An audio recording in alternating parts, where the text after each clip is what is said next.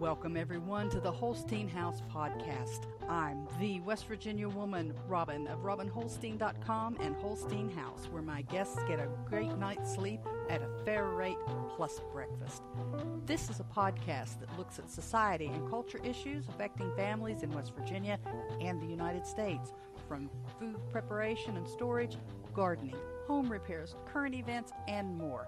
We'll go around the table and back in 60 minutes or less. So let's hang out and talk a while.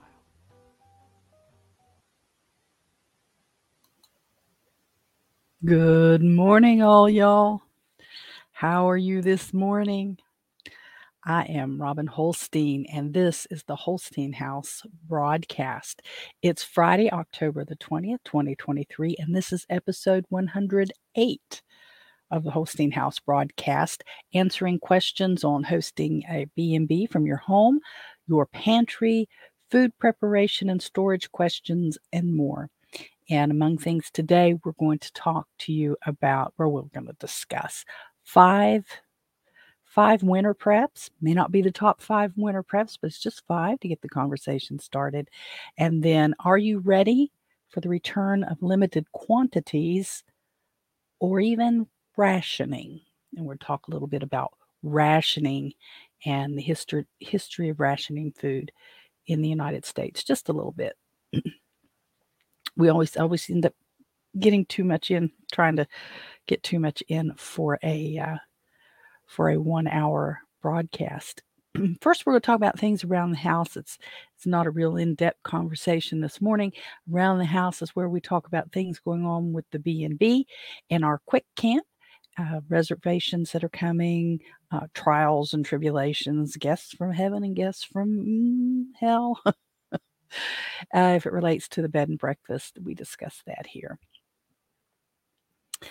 We do take direct book. As a matter of fact, that is one of the things that I try to promote the most. Is all while I am listed with Airbnb, we do prefer direct books, and uh, when guests direct book, who have viewed one of the broadcasts here, we offer them a 5% discount code.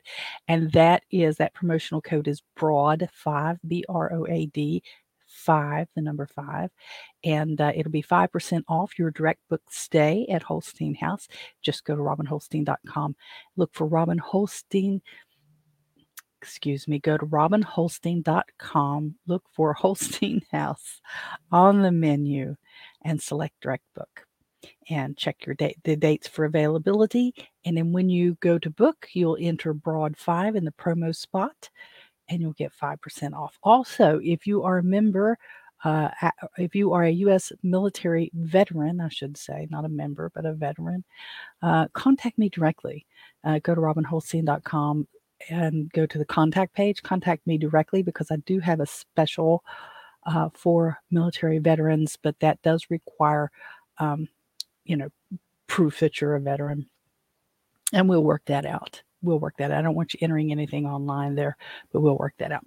So if you're a U.S. military veteran and you want to stay at Holstein House, just contact me directly. Go to the contacts page on robinholstein.com. Our quick camp is closed for the winter. I've mentioned that before, but we do we are going to open it up in the spring again, and that's just going to be for like one or two night stays for tent camping. Tent camp in our yard. And I'm I might be convinced to provide you a complimentary breakfast if you're nice about it. And uh, of course, you'll have use of the house facilities uh, through the day. And we do have arrangements for nighttime facilities for those of us who tend to get up once or twice at night.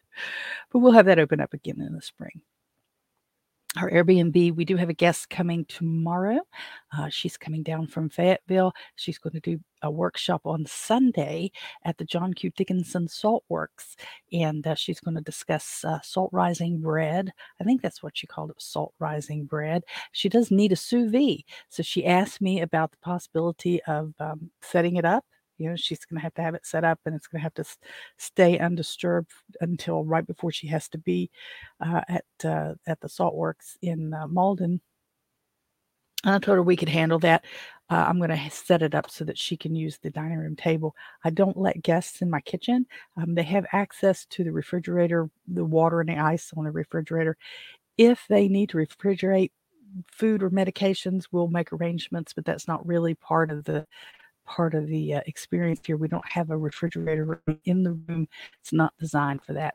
But, um, she asked about us using hooking up her sous vide. She needs to let it uh, stay undisturbed. And I said, ah, I think we can handle that. So it's always nice when people ask ahead. And it showed that she had read also the uh, description because I do have a um, a uh, no refund cancellation fee. So um, better better to be safe than sorry.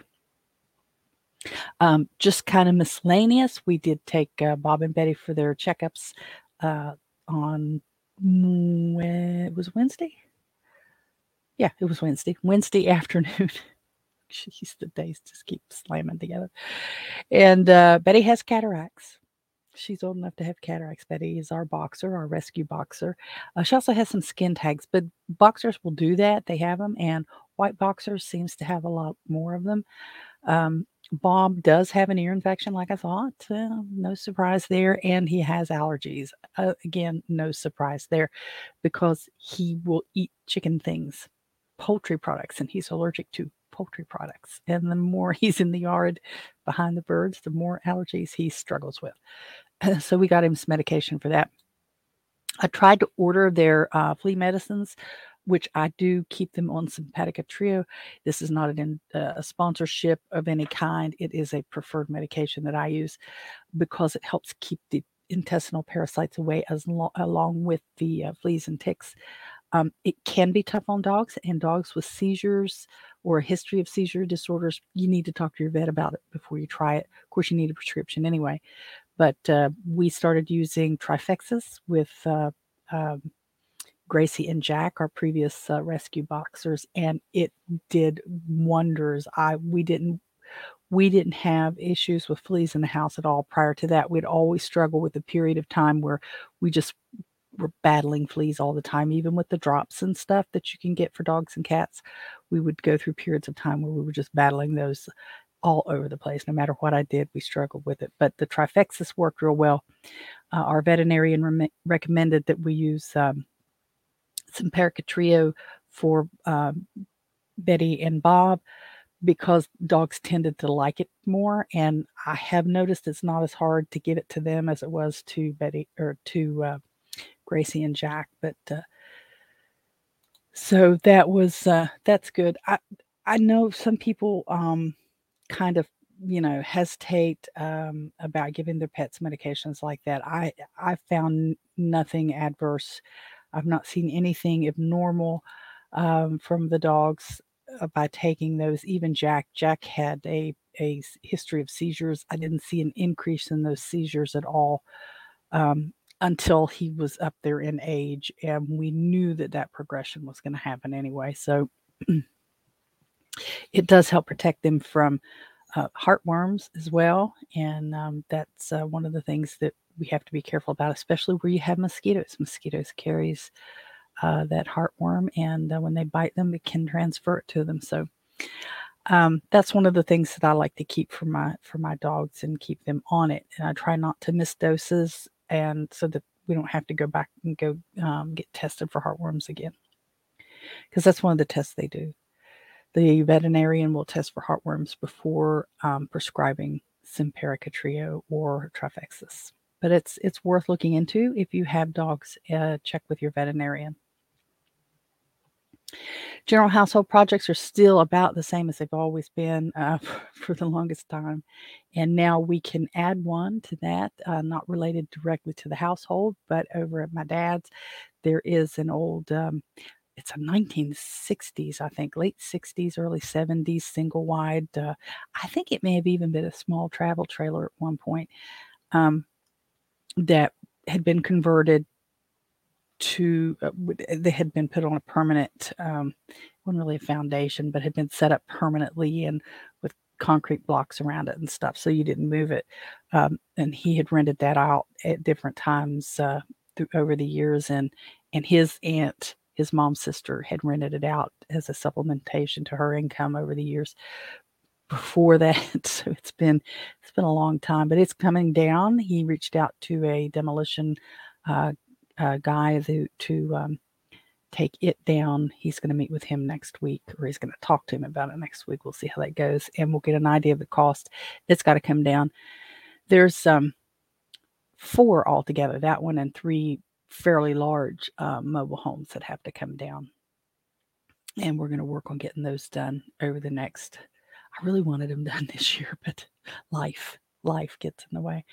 So we'll be trying to take care of that. Once we get those cleared out, we can opt to either put in um, uh, updated mobile homes on those lots because dad does have a mobile home uh, permit and uh, get those rented, get dad some uh, additional income coming in, or um,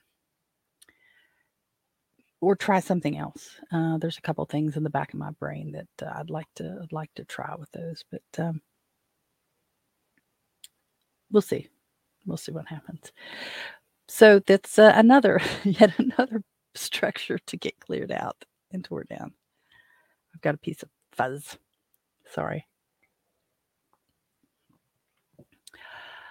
So for now, I'm going to try to keep up with the twice weekly um, lives, and uh, we'll see how they go. It's just so much happening all the way around. Um, I I bounce this around, and I, I honestly don't give it a lot of thought until right about time for the next live. So right before a Tuesday live, or right before like today, can I keep this up? Can I keep juggling it? Because I am starting to drop things. Um, people talk about juggling balls. I'm juggling pins, bowling pins, big clunky things, and things that, that don't move easily and flop around. And I have dropped a few of those, and uh, it's starting to catch up with me. so we uh, we want to get that taken care of. I want to kind of get back on track, but it's gonna it's gonna be a little while. It's gonna be a little while. Fun? What's going on for fun? Well, what are you reading? I'm still listening to the audiobook The Gift of Fear. And it is it is really intense for me to read that or to listen to that on top of the current national and international news cycles and just things going on uh, around the area and around the world. It's just so tough to listen to. Um, it's intended to help you begin to pay closer attention to your inner voice and your surroundings and um, to recognize and embrace the warnings that say don't do this don't talk to this person keep walking move don't move you know stay stay put get run you know um, and it, it's very very intense and i i'm having a hard time listening to it um, it's it's just a lot. It's a lot. It's it's good. Don't don't get me wrong, but you, you gotta. It, it's a it's a tough one. It's a tough one to listen to, and um, I just it's really it really is it really is difficult. Um, some of the descriptions of some of the incidents that have happened that the that the author is or the narrator is reciting from the book just my mind it, it visualizes those things and i don't know why i picked that as a, a fun book to read it's not that fun but it is uh, it's going to it's going to benefit me in the long run i think and um, I, I just think it's something that I need to because I'm trying to inc- increase my understanding of uh, of what being situationally aware really is. It's not just knowing that there's a bunch of kids running around. Which, hang on a second.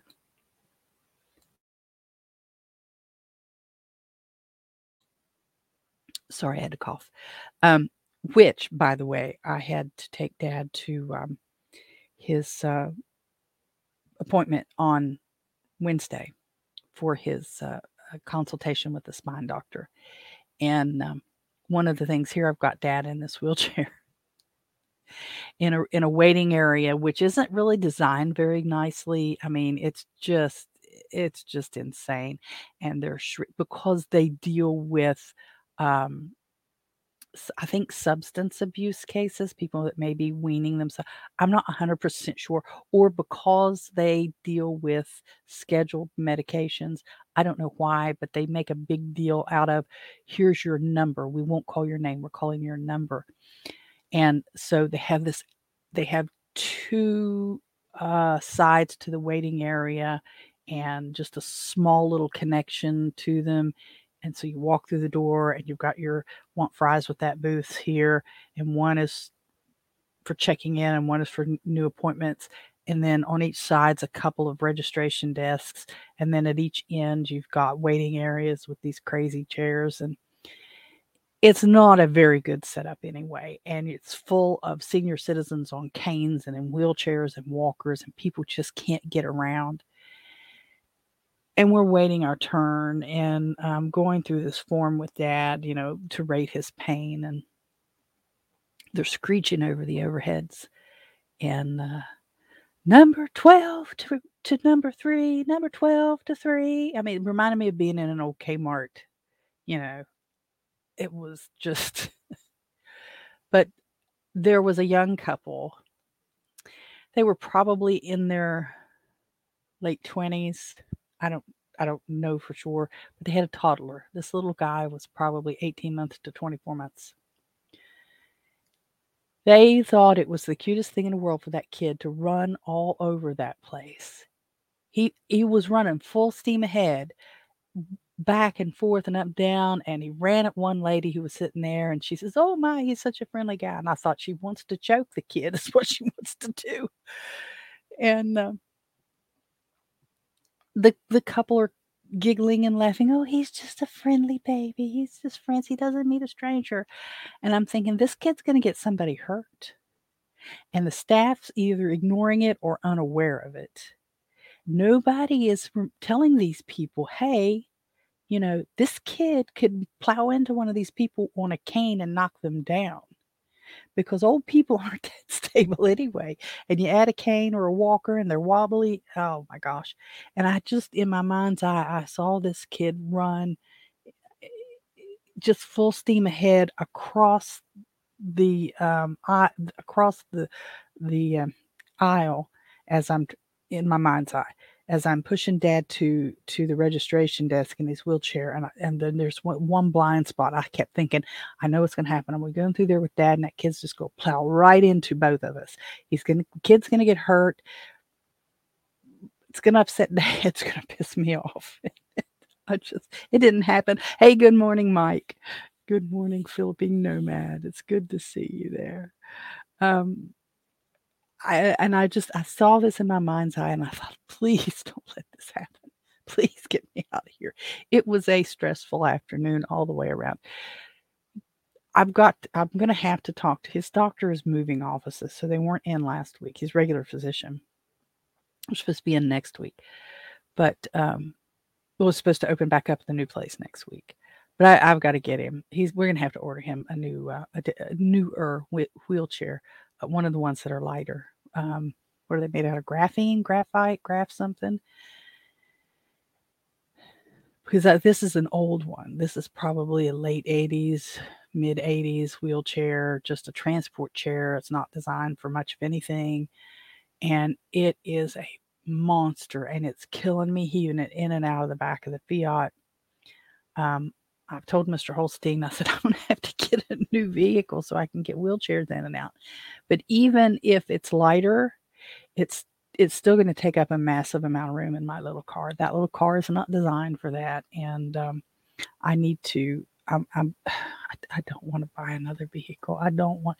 Dad can't get in and in and out of my truck anymore, hardly, even though it's not a full size pickup. My my Colorado he uh, he he doesn't want to try to get in it. He needs a, a decent mid-sized car. Whew, wow, I don't know, but uh, it was it was a just a, a nightmare of an appointment. They're gonna he's got to have another MRI because eight millions he's already had is not enough. They didn't go down far enough and look at exactly what this doctor wants to look at. So anyway, it's it's at it's where his spine meets his hip, the the joint where the spine meets the hip, and um, I don't know what he wants to see, but he wants to see something that's not that he doesn't have access to, I guess. So. The garden, there's nothing to report on the garden. The chickens and ducks are still chickening and ducking. Um, the Isa Brown just looks terrible. Her neck's almost completely raw where she's molting. Uh, and after I told you Tuesday that I didn't have any green eggs, yesterday I had one green egg. it's crazy. I think they're they're laughing at me. Um, Bible study. Our Bible study went uh, went well. Uh, we finished chapter 15, Revelations chapter 15, where the uh, seven angels are emptying the seven bowls of God's wrath. And um, I, with all the trouble in the Middle East right now, I keep hearing and seeing people saying, "Oh, the end is near. The end is near," and it is. It's nearer than it's ever been. But with the signs of Christ's returns, the signs are all there. No, no, they're not. No, they're not. Now, get yourself in line because it's getting ready to get bad. I mean, I will tell you that. But read the book of Revelation. Read the book of Revelation. Pay attention. Get you a good little study Bible. Read the book of Revelation. And you'll see what all we have to go through before the return of Christ for those of us who believe that Christ is the Messiah. Um, and you're going to see, yeah, there there are wars and rumors of wars. Yes, but that's not all that's going to happen, folks. That's not all that's going to happen. There's going to be um, uh, seven horses. There's going to be seven angels. There's going to be trump seven trumpets. There's going to be uh, four creatures. There's going to be all kinds of things that are going to happen, and whether they all happen at one time or whether they happen over a period of time in seven years, uh, seven years in Daniel's time, or seven years in God's time, or seven years in our time. I don't know whose time it's going to be measured in, but things are gearing up and you need to get ready because you don't know that you're going to be outside tomorrow and bam, get hit by a bus or, um, you know, in a car wreck where you die. So to say, oh, I've got plenty of time, you don't. You don't because you don't know when your time's up. And uh, you got to be ready. But uh, we, yeah, we have a we have a lot of stuff. We have a lot of stuff to go through. It's not going to be good at all. I mean, it's going to be awful. But we have a lot of stuff to go through before Christ's return. So yeah, he's coming, and he's coming sooner than he was, you know, 2000 years ago, but uh, it's it's not probably not today because read the book of Revelation. Our lunch and learn this week, I was really disappointed. I was really disappointed. We had a um, lady that said she would do, she calls them cookies and create because there's a group uh, that uses, invites women to have wine and paint, and they call it uncork. So take the cork out of the bottle, uncork, and create. And um, this is called cookies and create because we don't do the wine. But she presented herself as she could come in and do some um, pumpkin pumpkin painting. So she got some of the pie pumpkins, the little ones, and uh, brought s- the pie pumpkins, some paintbrushes, acrylics, and acrylic paints and a couple of plastic plates for everybody to use to you know put some paint down on. And uh, that was it. She didn't have a sample. She didn't have templates. She didn't have um, shoot for that matter she didn't have coloring book pages to look at to try to copy she just said here's some paints go right at it i'm like this was really disappointing mike says oh hi lady Letty says, Morning, popping in for a quick minute while I'm doing some dishes. I have those times too, Letty. Revelation, I have two chapters left to read today as I finish the New Testament in a year. Very good, Letty. So you know exactly what I'm saying. I've got more than two chapters, obviously. We're at 15. But um, it's it's very it's for those of us who believe. I mean, and you can and I've said this before, you can read the Bible and not be a believer. You can just read it. It's it's got everything in it. It's got romance, it's got wars, it's got adultery, it's got murder, it's got cheating, it's got slavery, it's got freedom, it's got salvation, it's got science fiction, it's got all kinds of stuff in it. You don't have to, but you don't get as much out if you're not a believer because it's not written for the non-believer. If you're not a believer, it's hard to follow a lot of the stuff because you're not a believer. but uh, oh, not a year, 90 days. Oh, well, that's okay too. You can speed read through it. Speed read through it. I read the Old Testament in the new year, or I may do the whole Bible over the year. Oh, I, I, I'll, I, I don't have my glasses on, Letty. I didn't see the apostrophe L there. I'll read the Old Testament in the new year, or I may do the whole Bible over the year. We tried that um, several years ago at our church. The pastor at the time um, passed out I think he would pass it out on Sundays eh, for the um, the first Sunday of the month. He would pass out a chart of what to read for the month to do a Bible in the year. And I always I have grand aspirations of stuff like that, but I just I can't there's always something that happens and then if I don't get it done in the allotted time, I feel like I feel like a failure. It's like now I've got so much going on. Why did I start the book on the gift of fear? I don't know. I guess I thought an audio book. I breeze through it quickly, but it's really burning my brains. Letty says, I'm doing the catechism in a year with Father Mike Schmitz. We listen every morning while I'm making breakfast. Today was 293.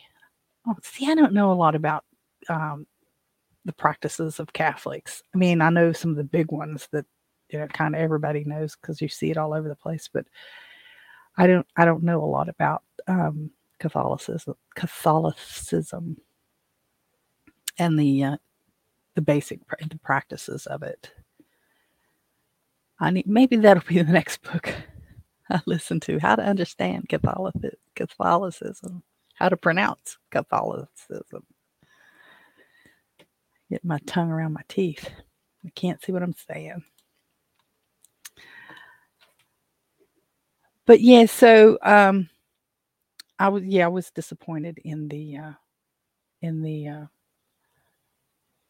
lunch and learn this past week. Now next Wednesday are it's not a lunch and learn. It's going to be an evening program with the West Virginia State Extension Office uh, West Virginia State University Extension Office, and they've already got pe- 10 people registered. So um, I'm looking forward to that. That's actually going to be a carving, pumpkin carving. And I, I figure some of the folks are going to be have kids with them, and it's fine. It's the, it's it's children optional. It's fine.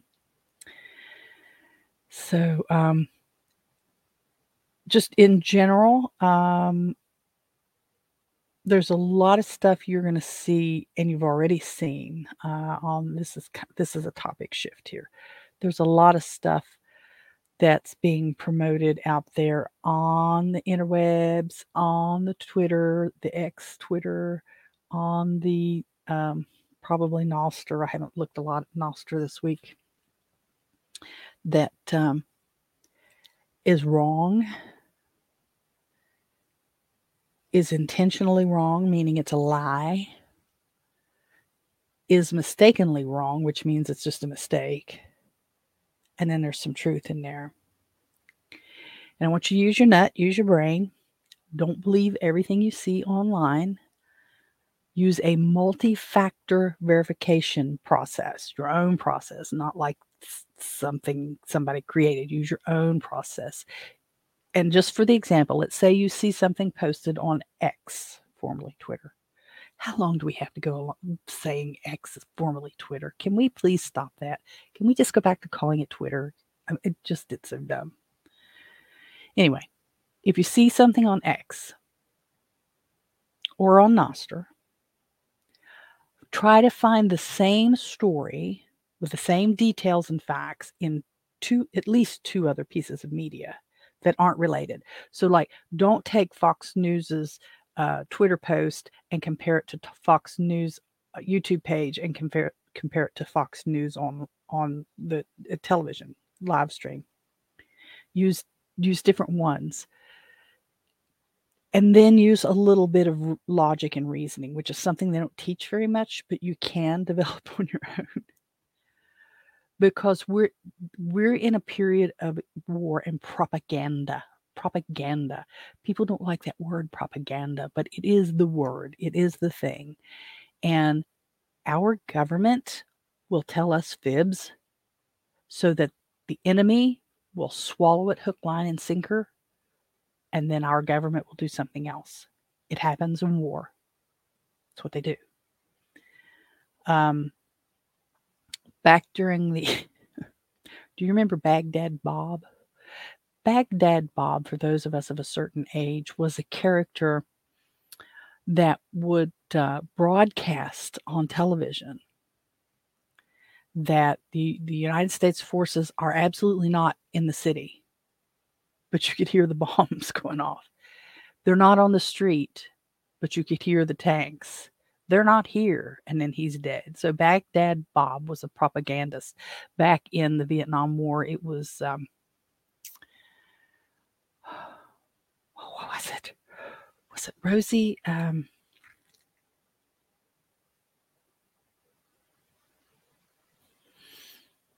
not Rosie the Riveter. What was the name of that character Han- Hanoi Rose? No. Was that it? I'd have to look it up. But during the Vietnam War, uh, when um, the soldiers could pick up radio, analog radio, AM type radio, um, there were broadcasts coming out of communist Vietnam and maybe may have happened even during Korea, during the Korean conflict, uh, bad mouthing the troops, bad mouthing the United States, saying things like, you know, your government left you here, they're not coming back for you. It was the, the intent, the intention was to demoralize the troops. So that's a type, that's a propaganda. We're going to see this propaganda. We've been seeing this propaganda for those of us who know what to look for, but it, it it's not a bad word, but it is it, it's a word that people don't like to use in today's world. They like to think we're beyond them above this, but we're not. We're not. Um, it is part of what happens during conflict. So you need to verify it just because it's on. Remember, just because it's on the internet doesn't make it true. And with AI, this AI technology, it's even worse. Um, the news reporter, reporter uh, uh, Jack Posobiec, I think it's how you pronounce his name, used AI and Biden's speech last night to create a clip that says that they're going to reinstitute the draft. And people have swallowed that hook, line, and sinker. And I'm seeing even on Telegram, people are saying, Hey, I, I heard that they're going to reinstitute the draft. Is that true? Is that true?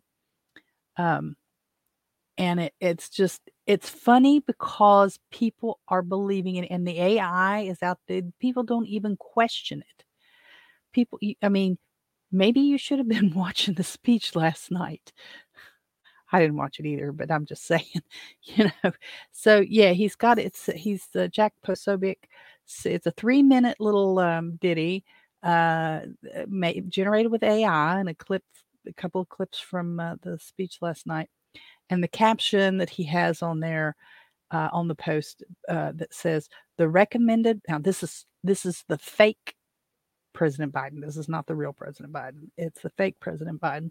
Says the recommended way forward will be to invoke the Selective Service Act. For those of you who don't know, that's the draft. As is my authority as president. The first to be called will be men and women whose 20th birthday fall during the calendar year 2023. It's a total spoof. Um, and people have bought it hook, line, and sinker, uh, you know, taking it as uh, gospel to uh, to paraphrase uh, what's going on, what we were talking about earlier, uh, and and are passing it around like it is, and, which is in and of itself an example of how you can use AI to to convince people what they're seeing with their own eyes isn't true. So use use your brain, find it from more than one source, and and and try to know your sources. Try to know which sources are legitimate because there are some out there that will make you think, you know, uh, sham wow, and uh, you'll buy it and then you'll regret it. So um, I don't want it to be a, and I told you so. Um,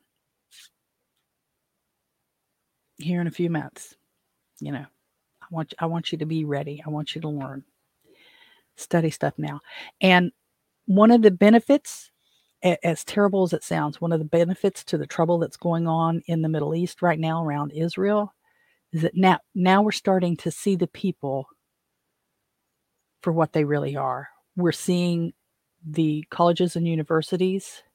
I'm a supporter of Israel. I mean, yeah, they do stuff wrong, but so do we. But I, I support Israel, and, and if you don't, I just you know whatever. But um, we're starting to see anti-Semitism everywhere, everywhere. We've been to a lot of us have been telling you this for a long time that the colleges and universities have been infiltrated by this stuff the hundreds of thousands of people that have rolled through our southern border in the past year are some of these people. I'm not so sure that a lot of these protesters on these campuses are not even students, but are plants. And I I am totally I mean, you want to stand up and protest for it, go right ahead. But know this, I don't agree with you, and and, and I think that people who support the slaughter of, of of anyone, the slaughter of any group of people, but in this instance, the slaughter of the Jewish people, who stand up and say that there's nothing wrong with that, which is what you're doing when you say, you know, from the mountains to the sea, Palestinians will be free. That's what you're saying is you you're trying to annihilate a group of people, and that's wrong. I don't support it, and uh, I think you are you. I I, I I am not so sure that you are not um, rooting for the downfall of this nation as well. I'll leave it at that because I could go on for days. and uh,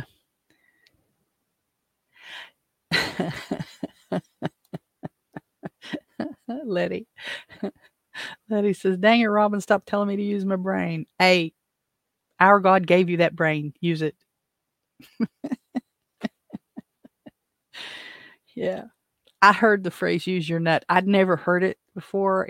I like some some of the older British comedies and and one of them uh, the Duchess of Duke Street is she she she tells that uh, to her her her favorite uh, her her gentleman friend that she was her uh, boyfriend, and uh, she says, "Use your nut, use your nut." And I thought, "What?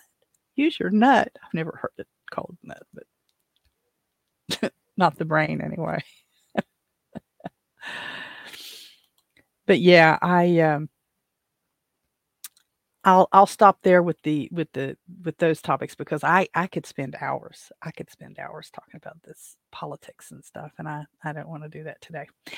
So I just want to we're going to switch now over to five winter preps. Now, these aren't the top 5 all-time winter preps. These are not even my top 5 winter preps preps, but these are five things that I thought, you know, let's start small and let's talk about uh, five things that we can start now. We've got what is this? The middle of October, so um, uh, ooh, it's it's the the it's yeah, it's almost it's past the middle of October by a couple of days.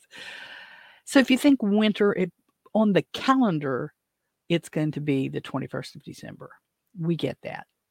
The weather, however, is very different. It can be it could be in October. We've had decent snow here in West Virginia in October before, and in the mountains and the ski areas, we've already had snow this year. Uh, some parts of the U.S. and of Canada have a lot of snow already. But just in general, for me, we tend to think of um, snow as starting in late December, we always wish for a white Christmas. We don't generally get a white Christmas. We usually get cold weather, and then the really winter weather kicks in in about January, about the middle of January. So if we start now and start thinking about, you know, a few things here or there, things that are easy to pick up if you don't already have, things that are easy to start looking for. Some of these things you may should have been looking for before now. But um, so for an all for the first one, and this is not like in order of, of and now the Casey Kasem number one song of the week. Um, it's just the order that I wrote them down. Alternative heat sources. For me, I have a a gas heat, but it has an electric blower. Uh, central heat system. So in theory, I have gas heat. In fact, if the electric's out, it's not going to work because the central heat's not going to blow. The fan's not going to blow. Now, we got to talking, I got to talking one time with um, Tim Cook about this, Toolman Tim, and ask him, I think it's when I interviewed him last year, about this time last year. Um, if you could, I had seen on a YouTube video that you could use a car battery to start and run your heat and he said, Yeah, you could do that. And I, I don't remember all the details about how to do it now. I need to look that back up. Um, and it get, you know, just to for the fan to kick on and off. So it will blow through the house. Um, so I need an alternative heat source if the electric goes out. My dad is on all electric. He likes to have an alternative heat source to supplement to keep help keep his electric bill down. And I like using kerosene. I have a couple kerosene heaters. They're easy to place. The radiant heat is warm and moist. It's not dry heat like electric. And I can I can actually set a small little pot of water or something on top of my it's not recommended, but on top of my kerosene heaters. Um, to you know to warm it up, maybe to have some instant coffee or something like that if the electric goes out. Another option that we have here is propane. We have we don't have, you know, gigantic, you know, huge propane, you know, what are they? 500 gallon propane tanks or whatever people paint to look like cows sometimes out in the out in the boonies. Um, but we do have some little buddy heaters. We have the our our our, camper has propane heat, um, and we can we can use those as an alternative. But it's something to think about. If you were, let's say, if your electric went out, and like us, you have central heat and air, your your heater's not going to work, even if it is gas. So be thinking if if you haven't already. This is one of those you probably should have thought about before now. Not that you can't, but now the prices are going to be higher. Um, propane, especially, um, price of it will go up around you know, grilling season and then like now winter. And um, it does fluctuate some.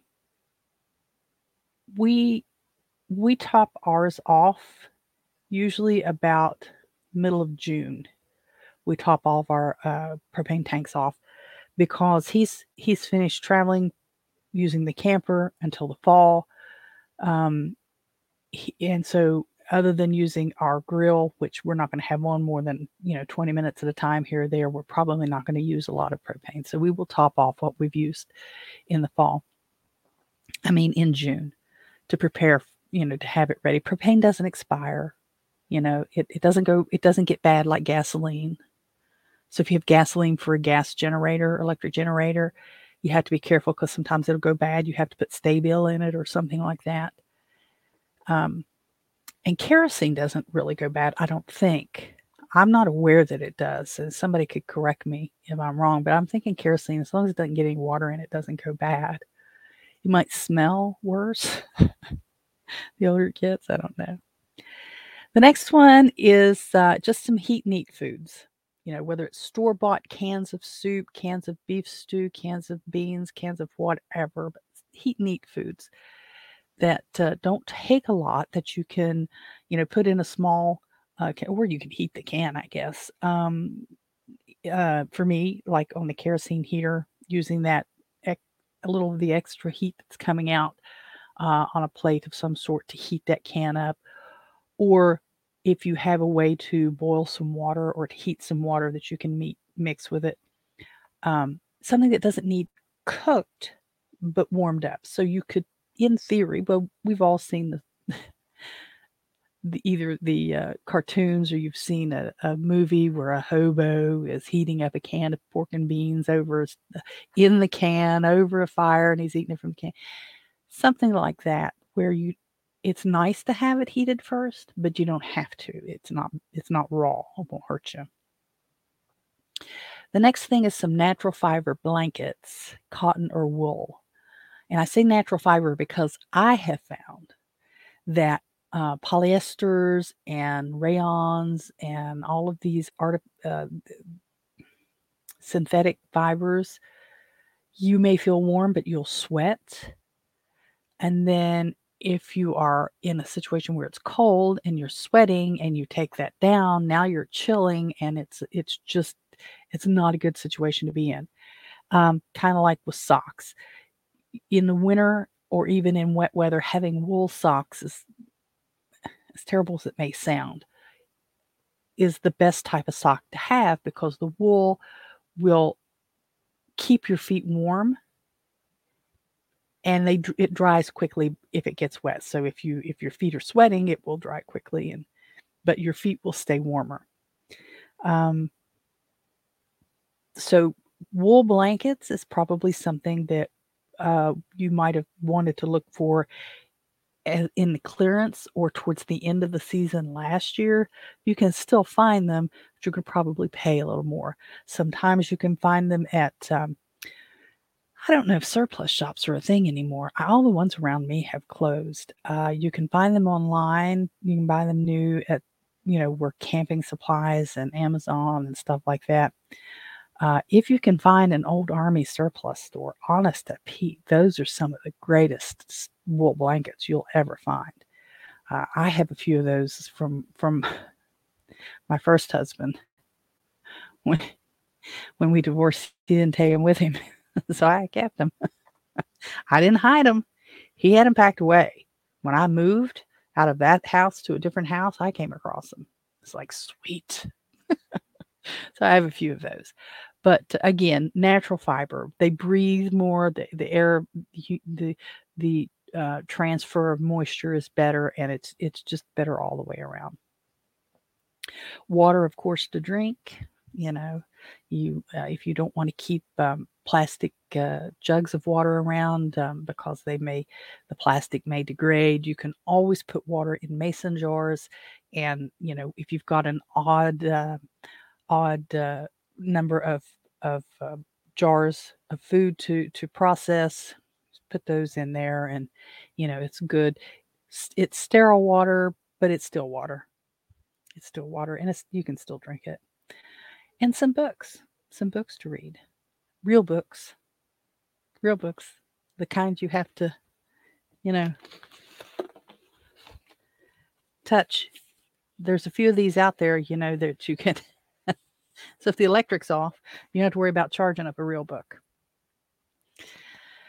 And those are just five things uh, that I thought about. And I, I you know, um, we'll get into some more serious, uh, hard, um, hardwired preps down the road maybe and uh, things that you really need to be storing but i think to get started now those are those are a few to get started with that most everybody can can uh, check around their home and see if they've got and if they don't they can they can make a plan on how to uh, how to beef up their uh, stockpile of those things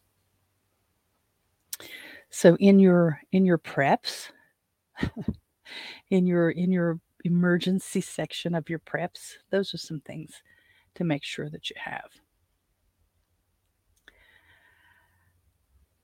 But let's, for the last few minutes here, we'll, we've got about 10 minutes or so. I want to kind of try to stay right at an hour today. Uh, I want to talk to you about, um, well, I said eh, things getting in short supply or quantities are limited, but I also am really talking about rationing rationing um, can be something that you do within your own home to make things last longer you know so you you don't eat um, all the donuts at one time you ration them out or um, you know that you're not going to be able to get out to go to the store and you only have X amount of food uh, to last you for the next week. And so you figure out, you know, how do you make it last? That's that's what rationing is on a personal level. Um, rationing at the government level is um, when the government um, is controlling the distribution uh, of scarce resources and goods or services, or an artificial restriction uh, of the demand. And um, it wasn't really rationing that we saw during the Rona outbreak. Uh, there was a disrupt disruption of the supply chain, which kind of caused some rationing. You saw some stores limit how much, uh, for example, toilet paper people could buy. You could get one pack if it was a gigantic 16 things, or or two packs of 12, or something like that per shopping trip. Uh, so we did see some of that to adjust because of uh, the supply chain being disrupted. Um, rationing controls the size of the ration or or portion. Um, it's portion control if it's on your plate.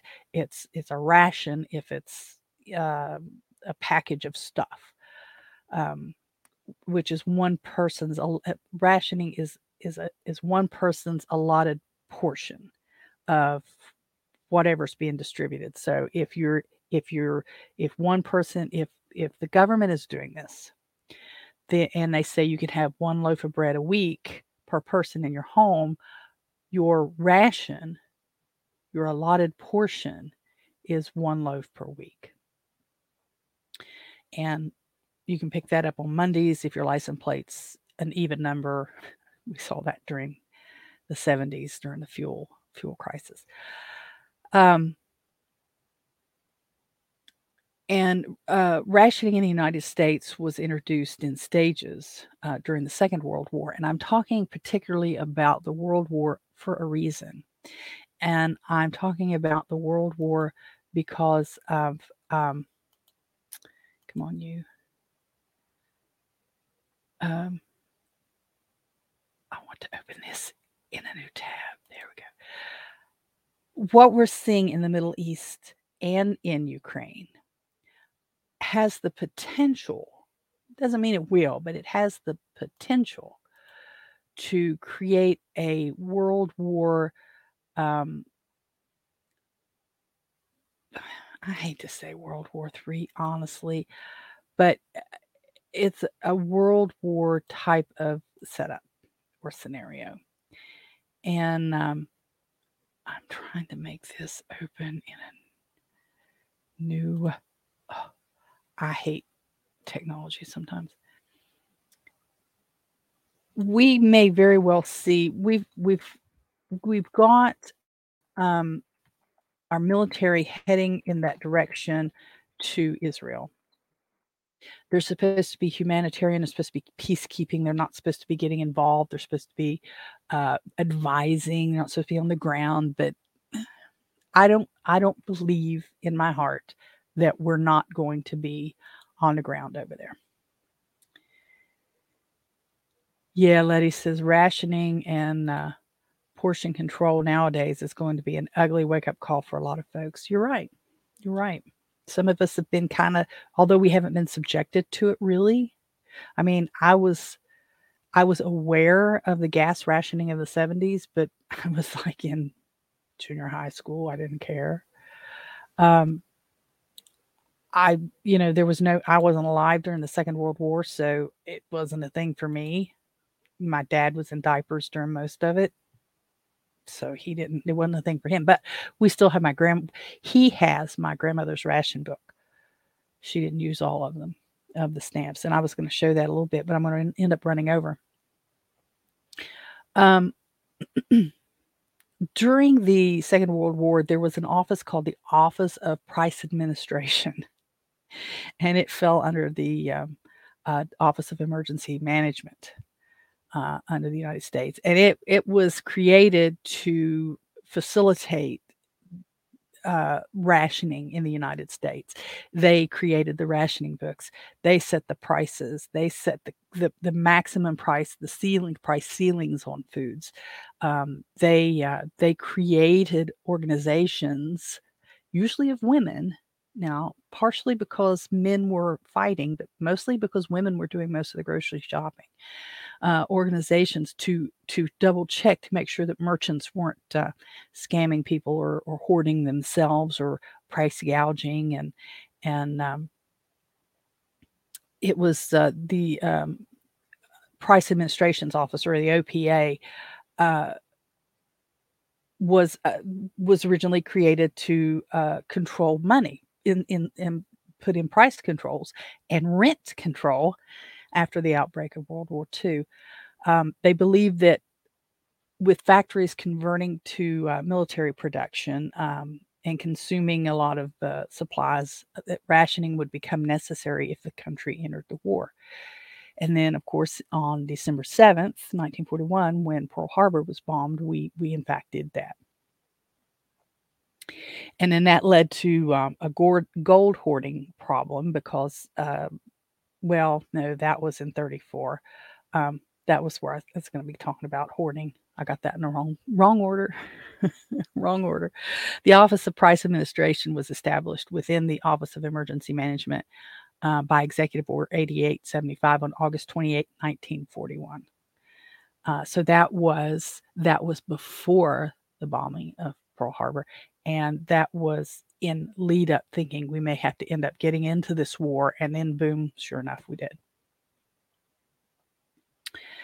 So what I wanted there is a, uh, a link. This is from uh, History, History uh, channel, but um, and then there's one here I wanted to look at, and then I wanted to show you those coupon books. Uh, it says, following nearly three years of intense combat at the eh, onset of World War One, American allies in Europe were facing starvation. Farms had either been transformed into battlefields or had been left to languish as agricultural workers were forced into warfare, and disruptions in transportation made the distribution distribution of imported foods extremely challenging. Now, where have we heard this before? We heard this during the during the Rona. We heard this at the beginning of uh, Ukraine uh, because a lot of wheat and a lot of grains come from Ukraine in that part of the world. Um, now, this is World War One. It said shortly after the United States entered the war uh, in 1917, the U.S. Food Administration was established to manage the wartime supply of food, uh, the, and the conservation, distribution, and transportation of food. Appointed head of the administration by Woodrow Wilson, future President Herbert Hoover developed a voluntary program that relied on America's compassion and sense of patriotism to support the larger war effort. In order to provide U.S. troops and allies with the sustenance required to maintain their strength and vitality, posters urging citizens to reduce their personal consumption of meat, wheat, Fats and sugars were plastered throughout communities. Slogans such as Food will win the war compelled people to avoid wasting precious groceries and encouraged them to eat a multitude of fresh fruits and vegetables which were too difficult to transport overseas. Likewise, promotions such as Meatless Tuesday and Wheatless Wednesdays implored Americans to voluntarily modify their eating habits in order to increase shipments to the valiant soldiers defending our freedoms. Now, I don't have any problem with soldiers defending our freedom. I was married to one for 13 years.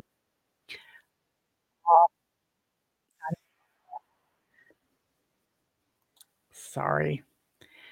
I need to. Hope you didn't have to listen to that, but that's going to pop back up. What uh, something I want to show you though, if I can show you real quick. Mm-hmm. I was trying to share this. Where is it?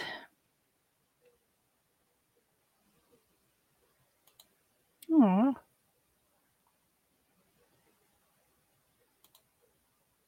Not having much luck today with this.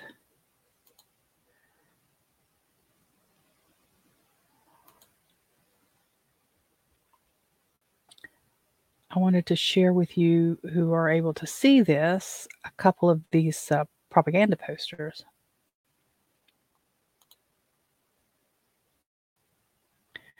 Now let's see if it'll find it this time. There we go. You should be able to see. Do, do, do, do. Come on. This one.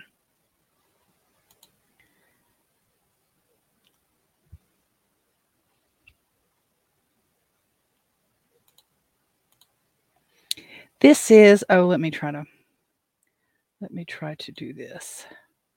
I want you to be able to see this. This is the um, how to how to shop with War Ration Book Two. Now, this obviously means there was a War Ration Book One. Um, I don't know if I can make make this the full screen or not. Oh, it won't let me from here. So it says to buy canned, bottled, and frozen fruits and vegetables, dried fruits, juices, and all canned soups. You're using it says use this ration book. Use this ration book. You may use one or all of your family's ration books when you shop. You may not shop with loose ration stamps. So today they use those uh, EBT cards they wouldn't know what to do with a stamp book. Now, I grew up with S&H green stamps. and you'd get S&H green stamps after you shopped at certain places.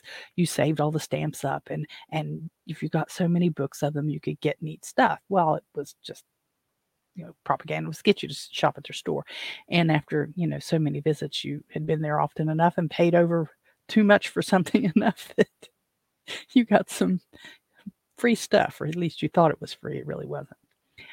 Uh, this one says A, B, and C stamps are good in the first ration period.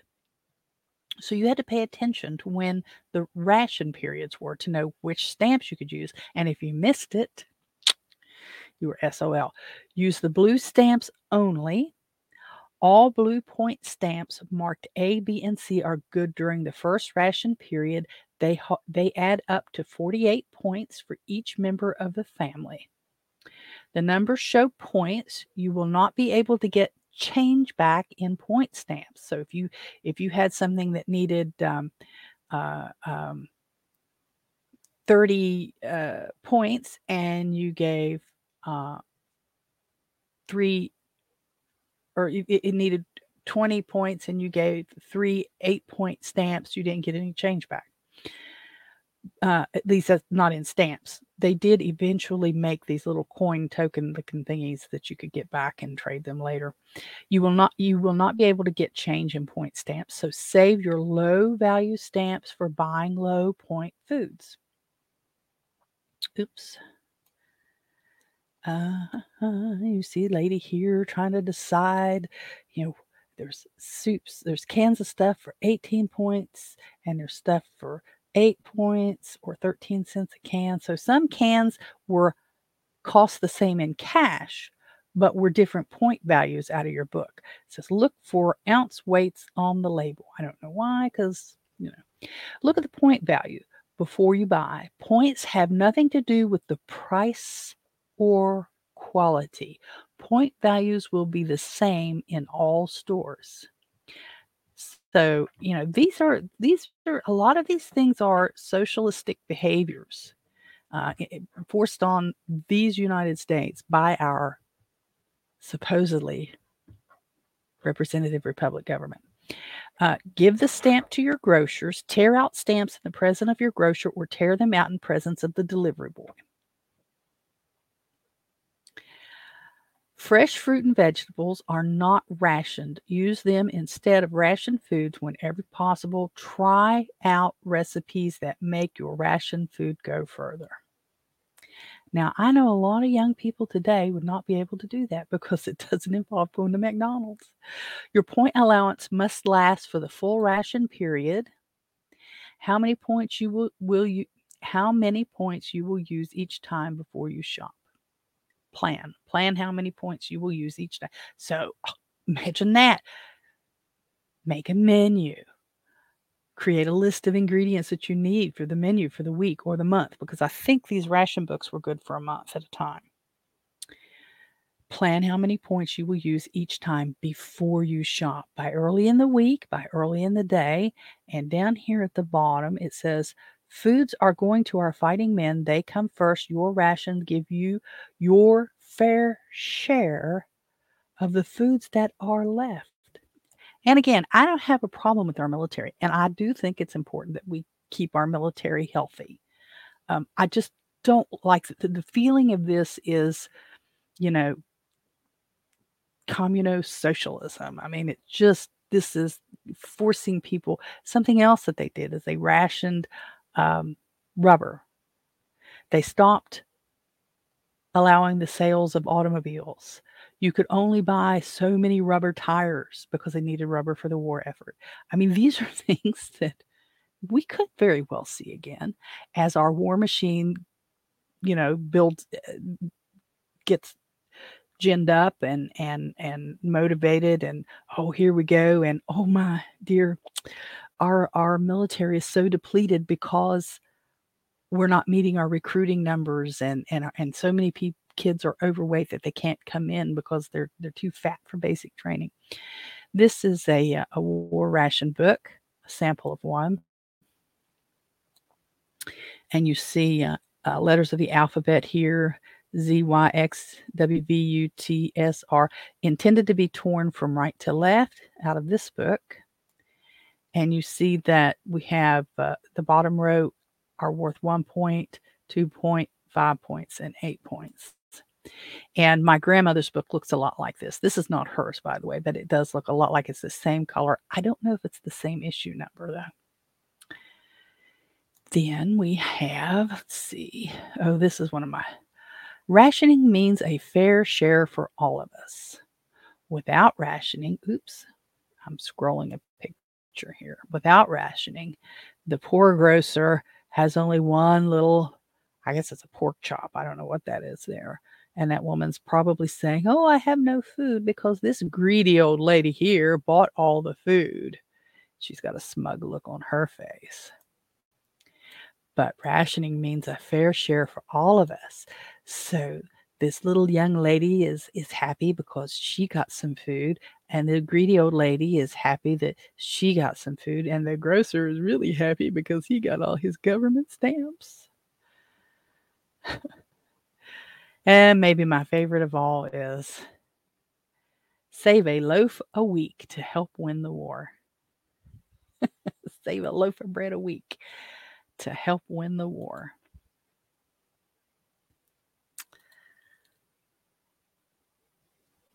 Yeah, new Letty says, "Ooh, a new idea called budgeting." Yeah, budgeting. They don't teach. See, they don't teach home ec in schools anymore in public schools. These kids don't even know how to balance a bank account. Mike's still hanging in there. Glad to see you, Mike. Do you hey, Mike, um I'm gonna be wrapping up here in just a couple minutes, but how did you how did um how did the now I know the Philippines hosted a lot of uh, American soldiers uh, during the Second World War. Um, I think my uncle, there were at one time, I don't know if they still exist or not. Um, I think my uncle had photos of, um, he was stationed, I want to say in the Philippines during the Second World War. He, um, was he in the Marines? I think he was in the Marines. I'm pretty sure he was in the Marines. But do you guys, Mike, do you guys often have people talk about uh, how the American soldiers or how your food supply and stuff was uh, during the Second World War when the American soldiers were there? Was it, um, were you just really um, not modern enough for it to affect much, or did it, did the uh, ugly American tourist in the in the version of the American Marine come in there and just you know, get drunk and tear everything up.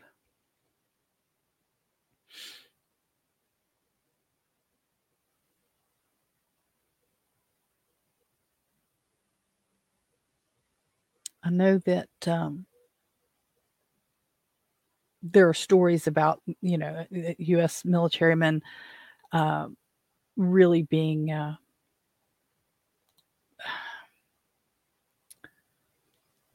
just kind of rude and violent and um, you know like they really didn't care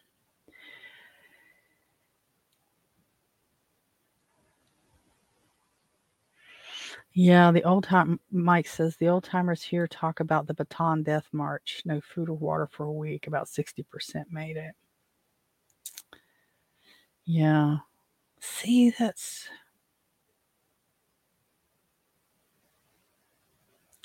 yeah, that's that I mean the people who are going to be fighting the wars today, let's say they had a draft today. And let's say that, you know, I don't know, 60% of our military were activated and dispersed to wherever. Uh, to to help out in the Middle East, to the Ukraine, to guard against um, China.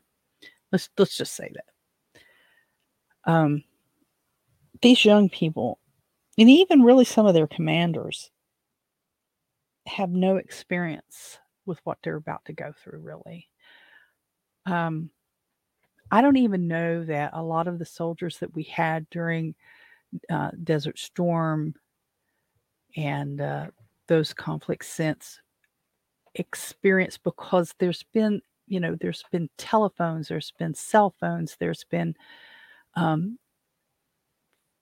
uh, an improvement in the meals you know you go from the C-rats to the mres to whatever they have today. I don't know if they still call them mres or not. But uh, you know these soldiers today aren't aren't aren't accustomed to not having their cell phones on them you know? I, I think i think some of them even uh, well we uh, well over in uh, israel the uh the, the hamas had gopros on them and they were filming everything filming themselves celebrating and stuff. Mike says hard times mostly in central luzon were mainly occupying forces but most were doing good a chicken in a pot regularly, some pork once in a while. In central Luzon, where main Japanese occupation was concentrated. See, Mike, I only have a passing um, knowledge of that. I mean, it was discussed in history, but not like uh, what was happening in, in Europe, uh, not to the detail that was happening in Europe and I, I'm not, like I said, I'm not sure where my uncle uh, was actually stationed when he was there. So um, I'd have to dig that out. I, well, I don't even know that I, I don't have it. So the the he was he, he lived in Cleveland, Ohio when he passed away, and had lived there for 40 years or more at that point. And the photo albums were there and I know that after he passed, there was a kitchen fire and there was water damage from the fire department in the basement because they had a, a basement with a uh, big furnace in the in the belly of it. And I'm trying to think. Uh, I don't know if those albums would have been in that. Ba- I just don't know what happened to those albums, but um, I remember seeing some of the images, some photos that he had of um, some of the native peoples that were there. And uh, some of them were good. I mean, some of them looked, you know, they looked like they were healthy young people. Some of them looked really bad, like they were, you know, emaciated and stuff. But um, so I've gone on almost an hour and 15 minutes. I'm gonna, I'm gonna um, stop there, even though I'm not, I didn't quite get to everything that I wanted to talk to you about with um, the food rationing. You know, what I'm where my mind is on that is that this is just a period of preparation. Um, not that we're getting we're immediately getting ready for it. It's not like um, next week it's going to happen.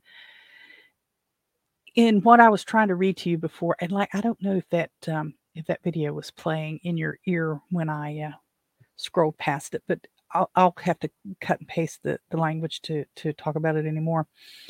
Um, what we saw happening was the US government about 6 months before we get hit at Pearl Harbor, uh, about 6 months before that, they start gearing up this uh, Office of Price Administration. Now, what they would call it today, I don't know. Would it be under uh, emergency services? I don't know. Emergency management? I don't know. But it was several months before we really, really got involved in that war um, that they started looking at, hey, we got to have a plan for this. Uh, and I think I know there are folks who are saying um, that you know why we we, should, we don't need to be worried about what's going on over in the Middle East. We don't need to be worried about what's going on in Ukraine. We don't need to worry about what's going on in Chicago. We need to worry about what's going on in our own immediate community. And I agree with that probably 85%. The 15% where I don't is times like this where um, the things going on in these other nations and these other cities have an indirect effect on our ability to feed, clothe, and shelter our families and take care of our families. The coronavirus showed us that a lot of our medications, or it may have reminded us, but it showed me, I didn't realize uh, how much of our medications weren't made on this side of the ocean. Um, it showed me where a lot of a lot of our goods uh, came from and how little our government had a clue. Um, transportation secretary let those those ships stack and let food rot on ships and then it kind of went away we never did hear you know just how many uh, crates and things of, of rotten food was dumped into the ocean or opened and, and destroyed you know we never did hear that we heard stories of um, farmers being told to, to because they couldn't ship the milk, you know, pour the milk out in the fields into the ditches. And this was a this was something that um, this was a virus, you know, this was an illness that um, was causing all this. I honestly think it was a do I dare say weapon? But um, I think it was an intentional. I, I don't. I don't necessarily think it was an accident. But anyway, our wheat coming from a lot of our wheat coming from uh, Europe, around where Ukraine is, the damage that's being done over there. Our fuel, because the current administration has taken us uh, out of um, our own oil drilling, shut those those uh, pipelines down, and has prevented us and has just about depleted. I've not yet heard that we have restocked the. Um, um, see, when I do this, I I I have I, I have vapor lock of the brain. Our strategic petroleum. Um, our, our strategic petroleum reserves were depleted. And I haven't heard that we put that back. We're asking Venezuela to send us oil now. Venezuela. Why aren't we why aren't we providing I mean, okay, you want to get some oil from other countries just to help them out? Okay, fine. But why should we be why are we less than 60% on our own oil? Uh, and Letty said, I had no uh, I had no idea how big and spread out things are there. I think she's talking about uh, the Philippines. She is. She is. Because I missed some of the conversation here, old timers and death. Hard times, uh, in, mostly in central Luzon. I read that. Uh, my ancestors, grandparents, and children grew up in northern Luzon. Grandma left her family on the farm before the war and moved up the mountain. By the end of the war, she had kicked ass and became wealthy. Good for her. Hey, I know who to visit when I go to the Philippines.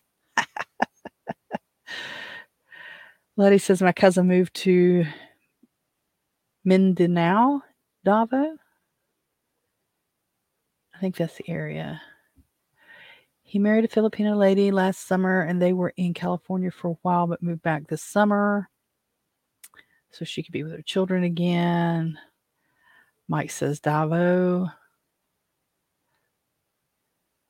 Is it Davo or Daveo? Is in the southeastern part of Mindanao.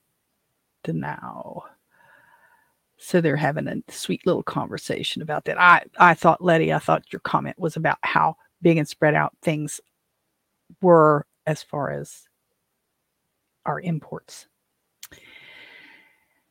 And Mike says the country is small overall, but the regions and provinces are pretty big compared to your average states and counties.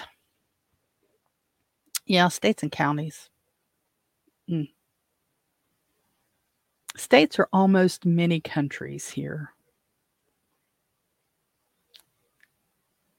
Kind of like the old USSR. It's honestly leaning that way more every every day. But uh, i'm going to start wrapping this guys. I i really did want to get into a little more about um, preparing or just keeping a watchful eye because there are things gearing up that are going to have a direct effect on us one way or another. It's it's kind of not like the mask situation where you could just stay home and get stuff delivered if this thing turns worse uh, you won't be able to get things delivered. So it doesn't matter if you have a mask on or not, they're not going to be available. And hoarding, I was looking up hoarding, uh, trying to find a little more formal uh, definition as far as the government was concerned because I, I couldn't get back to it. But I have seen an image, one of those propaganda posters about hoarding. And I know there is a, a, a uh, Looney Tunes uh, Bugs Bunny's clip out there somewhere. Merrie Melodies is maybe what it's called. Of um, of old Mother Hubbard goes to her. It's it's it's a propaganda piece for the beginning of some video, some or some movie somewhere, uh, where old Mother Hubbard goes to her cupboard to get her poor dog a bone, and she opens half the cupboard, and there it says, and she went to the cupboard and it was bare. But then the little dog opens the other half, and she's got food on the other half, and he points at her and he hollers, hoarder, hoarder, hoarder. So what was being encouraged? It was being encouraged to report people who were hoarding food. Now, I want to know what the actual definition of hoarding is for food. Is it having more than the government wants you to have? Or is it buying more than the government wants you to buy? Because by many definitions, I probably already have more than the government wants me to have because I, I put my own food up, you know. I can, I freeze, I dehydrate, you know, I have my own things. How much does the government think's fair for me to have? In that other clip we had, uh, was talking about uh, hoarding or stocking up. Hey, it's going to be potato potato, Mike. But the government's going to decide what the potato is is what I'm I'm believing, what I think is going to happen. And um, so we're going to have to, I I don't you know there's folks out there that have these totes buried or hidden in case they have to bug out. I'm thinking buried or hidden to keep the government from finding it. Oh, I lost I lost all my canned tomatoes in a boating accident. Is what it's going to end up being. Oh, I laugh because it. I want to cry. No. Um, yeah, hoarding. It's going to be called hoarding, and it's going to be called hoarding by people who don't like you. Uh, Letty says it's definitely more of an issue in suburban urban areas. Here in a rural part of the country, it's normal to stock up like that. Yeah, but Letty, here's here's where I'm going. It's not going to be people like you and I who think who, who have our mindset. It's going to be the people who who don't. It's going to the people. It's going to be the people who who didn't. It's going to be the grasshopper versus the ant you know that story about the you know the grasshopper just laid back and uh, all summer and just played his fiddle and and laughed and danced and sang and the ant was busy stocking up and building and putting back. And then when the winter came, the ant was beating on the door, wanting the, the, the grasshopper was beating on the door, the ant wanting to come in and wanting some food. And I was like, wow, you had the same amount of time as I did.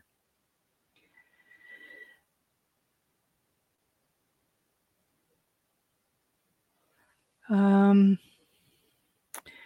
Mike says, How about when they come to your house and start reallocation? Oh, jeez Louise. Letty says, Father in law accuses us of hoarding because we have a good store of food. You're the reason we can't get what we want at the store. Right. Letty says, Right, because I've been slowly buying over the months instead of all at once. Yeah, grasshopper and ant. I, it's it's a good story. It is a good story. It's a good um, uh, it's a good parable. So yeah, um,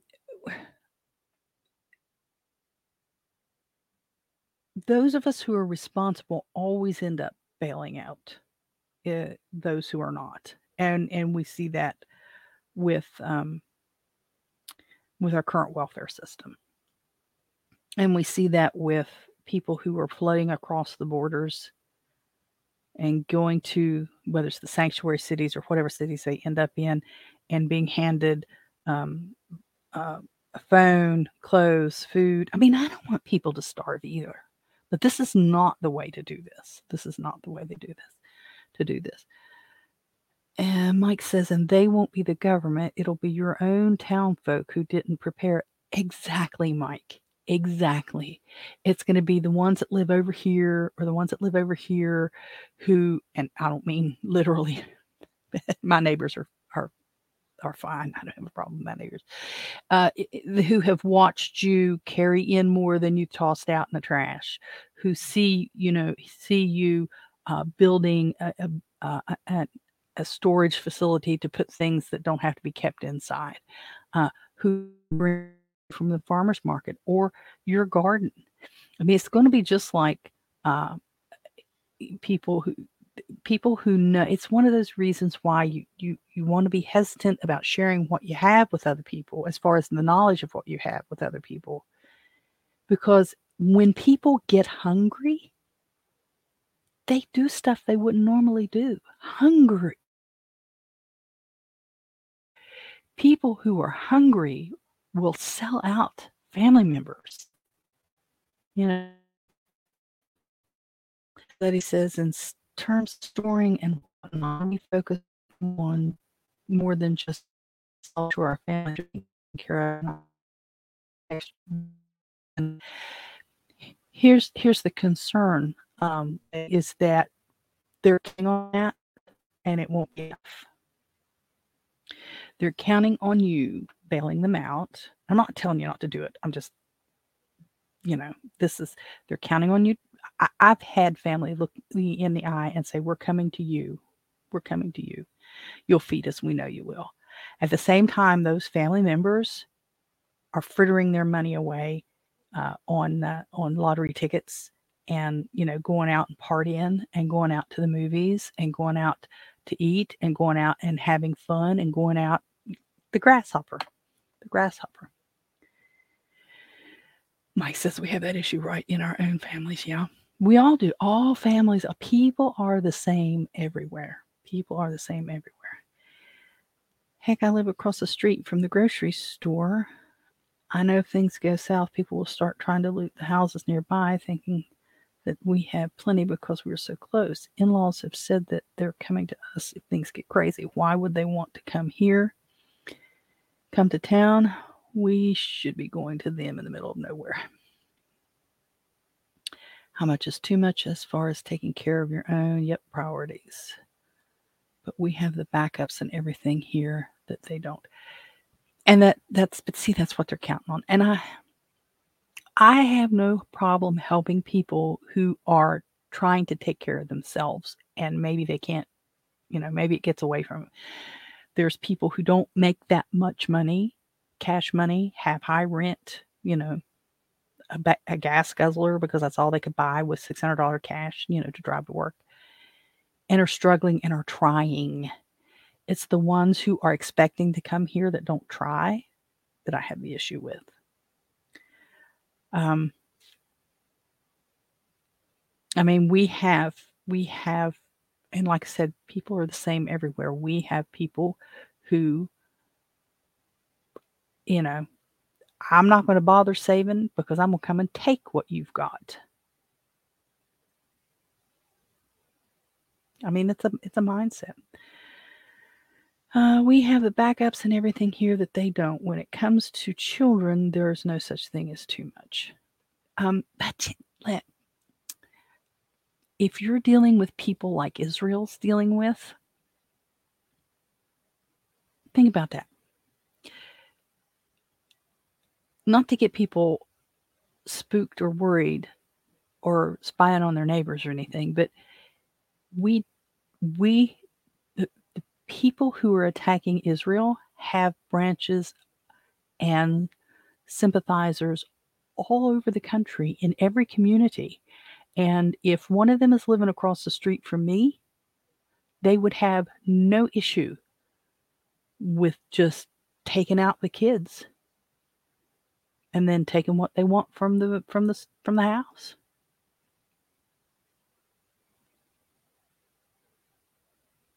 Letty says, I can pack up my pantry quickly and load it into the truck. I'll leave a here you go bag on the front steps. You'll get here and I'll be long gone. uh, Mike says, the problem over here is that extended family stretch out 27 degrees. How do I know you?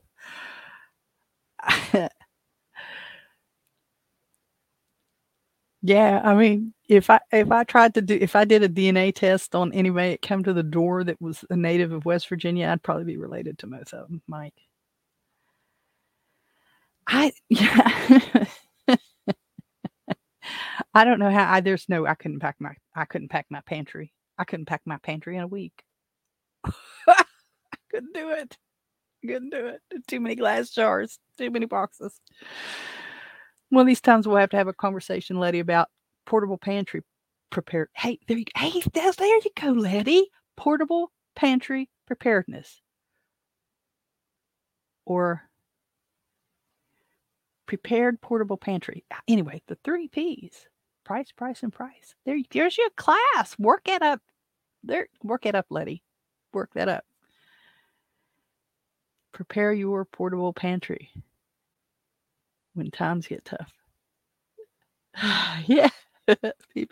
yes, that um is it uh, Priceline that Alex Trebek used to no, was that it? Some kind of insurance he used to, he used to hawk. It was three P's. Prepared portable pantries. There you go. Yeah, it, it's it. There you go, sweetie. Just for the cost of admission. It's all yours. Oh, look, guys, I've been here uh, an hour and a half, and I have today's an INR day for Dad. Fridays are always INR, but it's been a blast. I have a had a lot of fun this morning with you guys, and um, uh, I'm going to try to. I always say I'm going to work up. I'm going to do. I'm going to video. I'm going to, and it just hasn't. It just is all fallen into crap crapper. But if you guys are um, part of the Telegram group, you kind of have an idea of what's going on in the background that I don't go into. That as to why. Oh my gosh. Today's a day. Today's a day. But uh, I'm going to go. I know there's about a 20 second delay or so, maybe even a 30 second delay. I, I, I, I waffle between 20 and 30. And I really appreciate you guys being on with me today. And I, and I hope you had a little bit of fun. Letty, I hope you got your dishes done, at least got able to sit down and, and chat for a little bit. Uh, oh yeah, tonight for for Mike. Tonight's been a hoot for Mike, but this morning's been fun for me. And uh, I will catch you guys on the uh, the flip side, as the cool kids say. And we'll plan to do this again on uh, Tuesday morning. I think. I don't think I have anything going on Tuesday morning. I don't know anymore but uh, I might try to squeeze an evening one in sometime. It'd be morning for you, Mike, if uh, if all goes well. But this is Friday tomorrow. Set. Oh, I have a guest coming tomorrow. Oh, I got to. Oh gosh, I can't forget that. I got a lot to do. But anyways, I'm going to call it there. And I do appreciate you guys being here with me. And uh, I thank you so much. And we will see you. Oops, let me let me do this and let me do that. We will see you again on Tuesday for sure. Thanks. Bye bye. So, there you have it. Post your comments, do all that boosting, liking, sharing, thumbs up, and stuff that helps spread the word and poke the algorithms. Follow me on most of the big social media platforms and look for my name, Robin Holstein, or Holstein House. Till next time, bye bye.